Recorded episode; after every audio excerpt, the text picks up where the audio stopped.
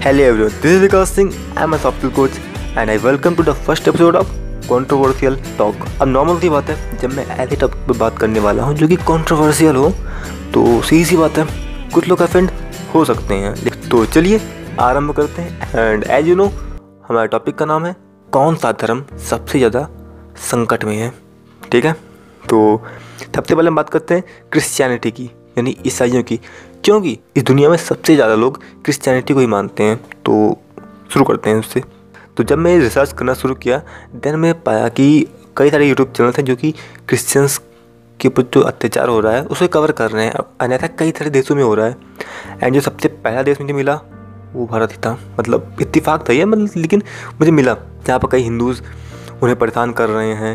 And उसके बाद धीरे धीरे पाकिस्तान का भी नाम आया। एंड उसके बाद धीरे धीरे धीरे कई सारे देशों का नाम आया, जहाँ पर क्रिश्चियंस नहीं रहते हैं एंड वहाँ पर क्रिश्चियंस को परेशान किया जा रहा है। इस तरह की बातें सामने आई। और इस तरीके के कई सारे एन हैं, कई सारे यूट्यूब चैनल हैं, कई सारे मीडियम्स हैं, जिनके थ्रू आप अगर क्रिश्चियन हो और आपको परेशान किया जा रहा है तो आपकी समस्याओं को देखा जा सकता है।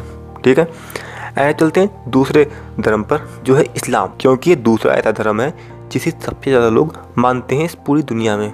एक्चुअली मैंने एक अलग से पॉडकास्ट ही बना रखा है why Muslims are banned out of India यानी भारत के बाहर मुस्लिम्स को बैन क्यों किया जा रहा है?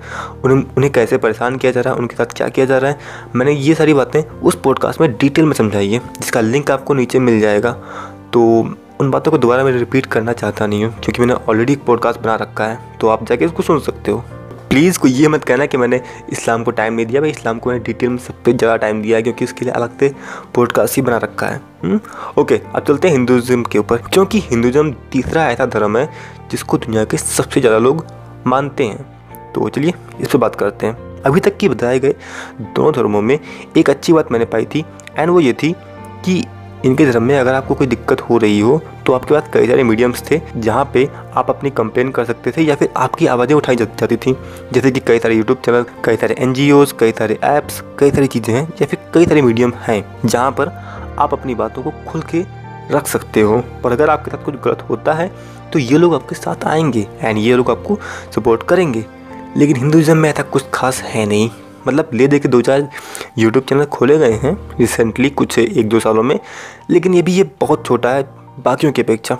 एंड इन दोनों ही धर्मों में एक अच्छी बात ये भी है कि इस्लाम में ही कम से कम तीन से चार दर्जन से भी ज़्यादा देश हैं जो इस्लामिक कंट्रीज़ हैं। एंड वहाँ पर इस्लाम के ही रूल्स फॉलो होते हैं। एंड इससे भी ज़्यादा कुछ क्रिश्चियंस में हैं। आई मीन टू से ये देश ही ऐसे हैं जो कि क्रिश्चियनिटी को फॉलो करते हैं। लेकिन हिंदुज़म में ऐसे कोई देश नहीं है। जब मैंने सर्च किया गूगल पर तो मुझे करीब 10 से 12 देशों की लिस्ट मिलती है। एंड सभी देशों में एक बात कॉमन थी कि उनमें हिंदू रहते हैं। मतलब हिंदू कंट्री कोई नहीं है, बस हिंदू रहते हैं, इसलिए उन देशों के नाम दिखाए गए थे। एंड अगर हिंदू देश के नाम पर कोई खरा उतरता है तो वो एक ही देश है एंड वो है नेपाल। वो भी खतरे में है, क्योंकि चाइना की विस्तारवादी नीति आप जानते ही होगे ना, अगर वो गलती से चल गई तो ख्याल से नेपाल बचेगा ही नहीं। और अगर आप भारतीय नहीं हो और आपके दिमाग में आ रहा है कि भारत तो एक हिंदू कंट्री है, क्योंकि दुनिया के सबसे ज़्यादा हिंदूज यहाँ रहते हैं लेकिन दुनिया के सबसे ज़्यादा सिख भी भारत में रहते हैं। और मैं पक्का तो नहीं कह सकता लेकिन दुनिया के सबसे ज़्यादा मुस्लिम भी शायद भारत में रहते हैं। मतलब सबसे ज़्यादा नहीं तो फ़र्स्ट या सेकंड थर्ड पे तो होंगे ही होंगे मेरे ख्याल से। हम्म, और इसके अलावा भी यहाँ पर बहुत सारे धर्मों के लोग रहते हैं। वो भी पूरे सम्मान के साथ। आई मीन तो से आपको मालूम ही होगा कि बहुत सारे देशों से भगाए जाते हैं लोग आसपास के हमारे मैं नाम नहीं लूँगा तो वहाँ से जब लोग भागते हैं तो आते हैं तो कहाँ आते हैं? यहीं तो आते हैं। एंड हम ही लोग उनको शरण देते हैं। तो इस चक्कर में यहाँ काफ़ी सारे रिलीजन्स के लोग रहते हैं, एक साथ। वैसे भारत के बारे में मैं एक बात ये कह सकता हूँ कि हम साथ हैं, इसीलिए आबाद हैं। भारत एक डेवलपिंग कंट्री होने के बावजूद भी कई सारे डेवलप्ड नेशन से बेहतर है। कई मामलों में मतलब सब मामलों में नहीं, कई मामलों में। जस्ट बिकॉज़ हम साथ में रह कर काम करते हैं कॉपरेट करते हैं एक दूसरे के साथ। Again I am not saying कि कुछ कमियाँ नहीं है, कमियाँ हैं, लेकिन भाई ठीक है डेवलपिंग कंट्री है भाई तो कुछ तो कमियाँ रहेंगी रहेंगी, लेकिन बाकी बहुत सी चीज़ें अच्छी हैं, जहाँ आपको बहुत सारे अधिकार मिलते हैं, और उसका फ़ायदा भी कई सारे लोग उठाते हैं। जस्ट फॉर एग्ज़ाम्पल मैं अगर अपने भाई की बात करूँ तो मेरे भाई को एक आदमी सिर्फ़ इसलिए पसंद करता है क्योंकि वो हिंदू है एंड वो हिंदू के साथ साथ राजपूत है मतलब ठाकुर है, ठीक है? तो सीधी सी बात है, वो उसको परेशान करता है एंड आप किसी भी क्रिश्चियन देश में या फिर किसी भी ऐसे देश में जहाँ क्रिश्चियन बहुत संख्यक हैं या फिर किसी भी ऐसे देश में जहाँ पर मुस्लिम बहुत संख्यक हैं, वहाँ आप ऐसा कुछ काम नहीं कर सकते हो, लगभग लगभग। बट भारत में ऐसा पॉसिबल है। तो हिंदुज़म खतरे में है कि नहीं है वो आप सोचिए। अगर मैं बात करता हूँ पंडितों की तो आपके दिमाग में क्या आता है? संभवतः आपके दिमाग में एक बात आएगी कि वो लोग दूसरों को परेशान करते हैं, उनसे पैसा लूटते हैं, इसी तरह की बातें। लेकिन आचार्य चरक वराह मीर ब्रह्मगुप्त, आर्यभट्ट जैसे बहुत सारे लोग हैं जो कि पंडित थे एंड उन्होंने बहुत सारा कंट्रीब्यूशन दिया है साइंस में और या फिर अलग अलग फील्ड्स में। और हम उन्हें क्यों भूल जाते हैं? या बहुत सारे पंडितों ने बहुत कुछ किया है कंट्रीब्यूट किया है देश के लिए, भारत के लिए, लेकिन हम उन्हें भूल जाते हैं। बट क्यों? क्योंकि हम बुरे हैं या फिर कहूँ हम गैर जिम्मेदार हैं? नहीं, क्योंकि हमें सब पढ़ाया जाता है। हमें कोई कोर्स में पढ़ाया ही नहीं गया कि हमारे भारत में भी कोई स्कॉलर थे। मुझे नहीं याद है कि मेरे साइंस की बुक में कभी किसी किसी इंडियन साइंटिस्ट का नाम कभी लिया गया हो। मुझे नहीं याद है सच कहूँ तो। तो ऐसे में उनका निरादर करना एक आम बात है भाई, क्योंकि भाई हमें कभी समझाया ही नहीं गया कि वो लोग इतने गलत नहीं है जितना कि बताया जाता है। जस्ट फॉर एग्जांपल हम एक और चीज़ की बात करें तो राजपूतों की बात करते हैं। राजपूत राजाओं को हमेशा गलत नज़र से ही देखा जाता है कि उन्होंने कुछ गलत काम ही किया था। लेकिन सोच के देखो, जितनी भी राजाओं ने जितने भी युद्ध लड़े, खुद के लिए लड़े, नहीं, उन्होंने ये युद्ध अपनी प्रजा के लिए लड़ा था, लेकिन इस बारे में कोई जानता भी नहीं है। तो आप खुद सोचो, हमला है कि नहीं है? क्योंकि हमारे बीच में आपस में फूट डालने का काम किसी ने किया है एंड वो सफल भी रहा है काफ़ी हद तक। मतलब अब चीज़ें बेहतर हो रही हैं, क्योंकि कम से कम मैं या मेरे बहुत सारे दोस्त हैं, जो कि हम किसी की जात देख के दोस्ती नहीं करते हैं। हम जैसे दोस्ती करते हैं इंसान देख कर हमें से बहुत सारे लोग, सबको नहीं कहूँगा, बहुत भारी मात्रा में लोग। लेकिन अगेन एक बात ये भी समझो कि मैं एक आकांक्षिक ज़िले में रहता हूँ आकांक्षिक ज़िले का मतलब ऐसा ज़िला जहाँ पर विकास की सख्त से सख्त ज़रूरत है। और अगर हालात यहाँ के ऐसे होंगे तो जो बेहतर ज़िले हैं, जो बेहतर जगह हैं, वहाँ के हालात तो और बेहतर होंगे। एंड जो डेवलप्ड सिटीज़ हैं, वहाँ के हालात तो और बेहतर होंगे। तो मैं उम्मीद कर सकता हूँ, ये चीज़ें जितनी बुरी दिखाई जाती हैं, उतनी बुरी है नहीं। लेकिन दिखाई दे जाती हैं कि बुरी हैं। तो अभी हमला है कि नहीं है, वो आप तय कीजिए। ठीक है? दुनिया भर में बहुत सारे ऐसे देश हैं जहाँ पर हिंदुज़म के चिन्ह मिलते हैं कि हाँ यहाँ कभी किसी ज़माने में हिंदुज़म रहे होंगे। लेकिन आज की डेट में उन देशों में हिंदुज़म का कुछ एक गाना भी नहीं है। तो ये हमला है कि नहीं है, ये आप सोचो, क्योंकि हिंदुज़म पूरी दुनिया में फैला हुआ था किसी ज़माने में, लेकिन आज की डेट में ये बस भारत में सिमट के रह गया है। एंड भारत में भी आप देख ही रहे हो कि हमारे देश में हमें भी कुछ लोग परेशान कर रहे हैं, ठीक है? तो हमला है कि नहीं है वो आप तय कीजिए। ओके तो अब मैं चलता हूँ अपने फेवरेट धर्मों की तरफ़। मतलब कि सिखिज़म एंड बुद्धिज़्म। सिखिज़म मेरा फेवरेट धर्म है। गाइस मैं ये नहीं कह रहा कि मैं अपना धर्म बदलने वाला हूँ या कुछ और बात है। नहीं, मुझे पसंद है इनका कल्चर और मेरा एक दोस्त है, या कहूँ, इकलौता दोस्त जिसे मैं कहता हूँ, उसे बुद्धिज़्म बहुत पसंद है। तो ये दोनों धर्म हमारे फेवरेट हैं, आप ऐसा कह सकते हो।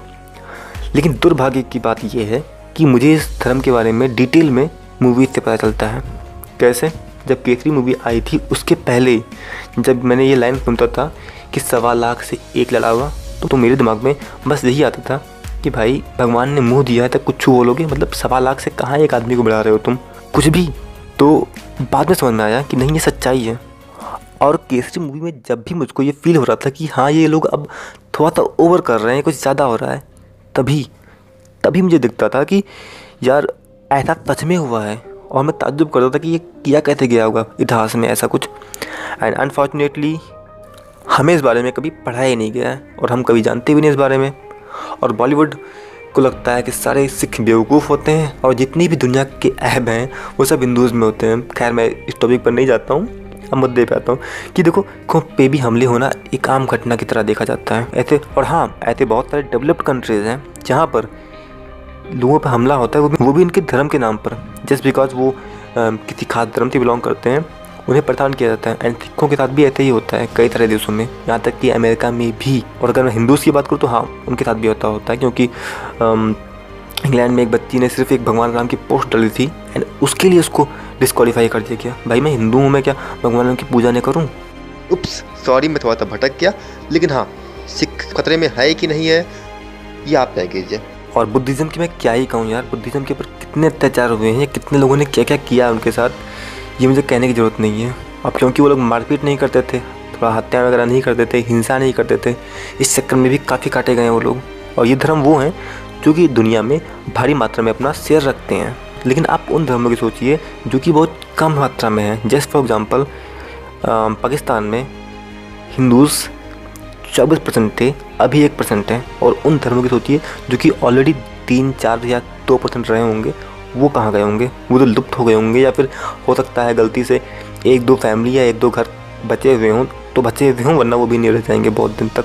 गाइज़ इस दुनिया में ऐसे भी धर्म है लाइक सिखिज़म जिसमें कोई देश ही नहीं है, जिनका कोई देश नहीं है अपना। उन्होंने कोई सिखिज़म के नाम पर कोई देश नहीं बना रखा है। और दुनिया में कुछ ऐसे भी धर्म है, जिनका मैं नाम तो नहीं बताऊँगा, लेकिन उनके धर्म में ऐसा साफ़ लिखा हुआ है कि अगर आप उनके धर्म के भगवान को नहीं मानते हो तो आप नर्क, हेल, यानी जहन्नुम में जाओगे। Guys I just want to say कि अगर आपके धर्म में ऐसा लिखा है या फिर आप भी इन बातों को मानते हो तो मैं यही कहूँगा कि यार, लोगों की रिस्पेक्ट करना स्टार्ट करो। क्योंकि अगर नहीं करोगे तो एक टाइम के बाद लोग भी सेकुलर होना छोड़ देंगे। आपके प्रति या फिर आपके धर्मों के प्रति। मैंने कहा ना कि मेरे भाई को एक बंदा परेशान करता है जस्ट बिकॉज़ वो हिंदू है। आप खुद सोचिए कि हम लोग कितने गाड़ी दे रहे हैं। मतलब मैं उस बंदे को नहीं जानता जो जो बंदा मेरे भाई के साथ गलत कर रहा है। हाँ मैं इतना जानता हूँ कि वो किस धर्म से बिलोंग करता है एंड मैं उसके धर्म को गाली दे रहा हूँ। कहते मैं उस आदमी के धर्म का नाम इसलिए नहीं बता रहा हूँ कि कोई अफेंड ना हो जाए, किसी को बुरा ना लग जाए, लेकिन यार, यही होता है। अगर आप किसी के साथ गलत कर रहे हो, वो भी धर्म के नाम पर तो वो बंदा आपको गाली थोड़ी ना दे रहा है। वो बंदा आपके रिलीजन को, आपके धर्म को ही गाली देगा ना। और अगर आपको लगता है कि आपका धर्म एक पूरी दुनिया पर राज कर सकता है या फिर पूरी दुनिया में सिर्फ़ आपका धर्म ही बचेगा। तो मैंने उसके ऊपर भी एक पॉडकास्ट बनाया है। What is there is only one religion ठीक है? मतलब कि दुनिया में सिर्फ़ अगर एक ही धर्म बचे तो क्या होगा? इसके ऊपर भी मैंने एक पॉडकास्ट बना रखा है, जिसका लिंक भी नीचे दिया होगा। आप जाके उसे भी देख सकते हो। गाइज़ बिकॉज़ ऑफ़ हमारे देश में बहुत सारे कल्चर्स रहते हैं तो तो नॉर्मल सी बातें इन सभी कल्चर्स की जो कमियाँ थी, वो भी हमारे देश में रहती हैं। ठीक है? एंड इन तभी कल्चर्स के जो दुश्मन थे वो भी कहीं ना कहीं हमारे देश के दुश्मन बने हुए हैं। तो तो इसलिए बेहतर है कि हम साथ मिल के काम करें। बेहतर है कि हम साथ रह के काम करें। जैसा कि मैंने पहले भी कहा था, हम साथ हैं, इसीलिए आबाद हैं। और इसीलिए हम पूरी दुनिया पर भारी पड़ रहे हैं।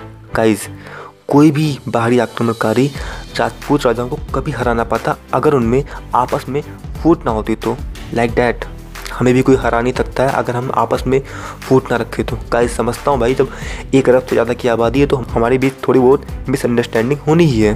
थोड़ी बहुत झगड़े होने ही हैं, वो ठीक है। लेकिन यार, अगर हम इनको ठीक नहीं करेंगे तो क्या होगा? दिक्कतें बढ़ जाएँगी। और दूसरी बात ये भी है कि हमारे झगड़े ठीक हैं, हमारे झगड़े अपनी जगह हैं, लेकिन इन झगड़ों का फ़ायदा कोई बाहरी इंसान ना उठाए। ये ज़रूरत है हम सभी की। तो बस, यही मुझे कहना है, और अगर आप में से कोई अफेंड हो गया है मेरी इन बातों से तो भैया होते रहो अफेंड ठीक है? क्योंकि जब तक ये सीरीज़ चलेगी, हम ऐसे टॉपिक्स पर ही बात करेंगे या ऐसे टॉपिक पर जब तक बात करेंगे, तब तक सीधी सी बात है, कोई ना कोई अफेंड हो ही सकता है। ठीक है? Okay guys that's all for today and be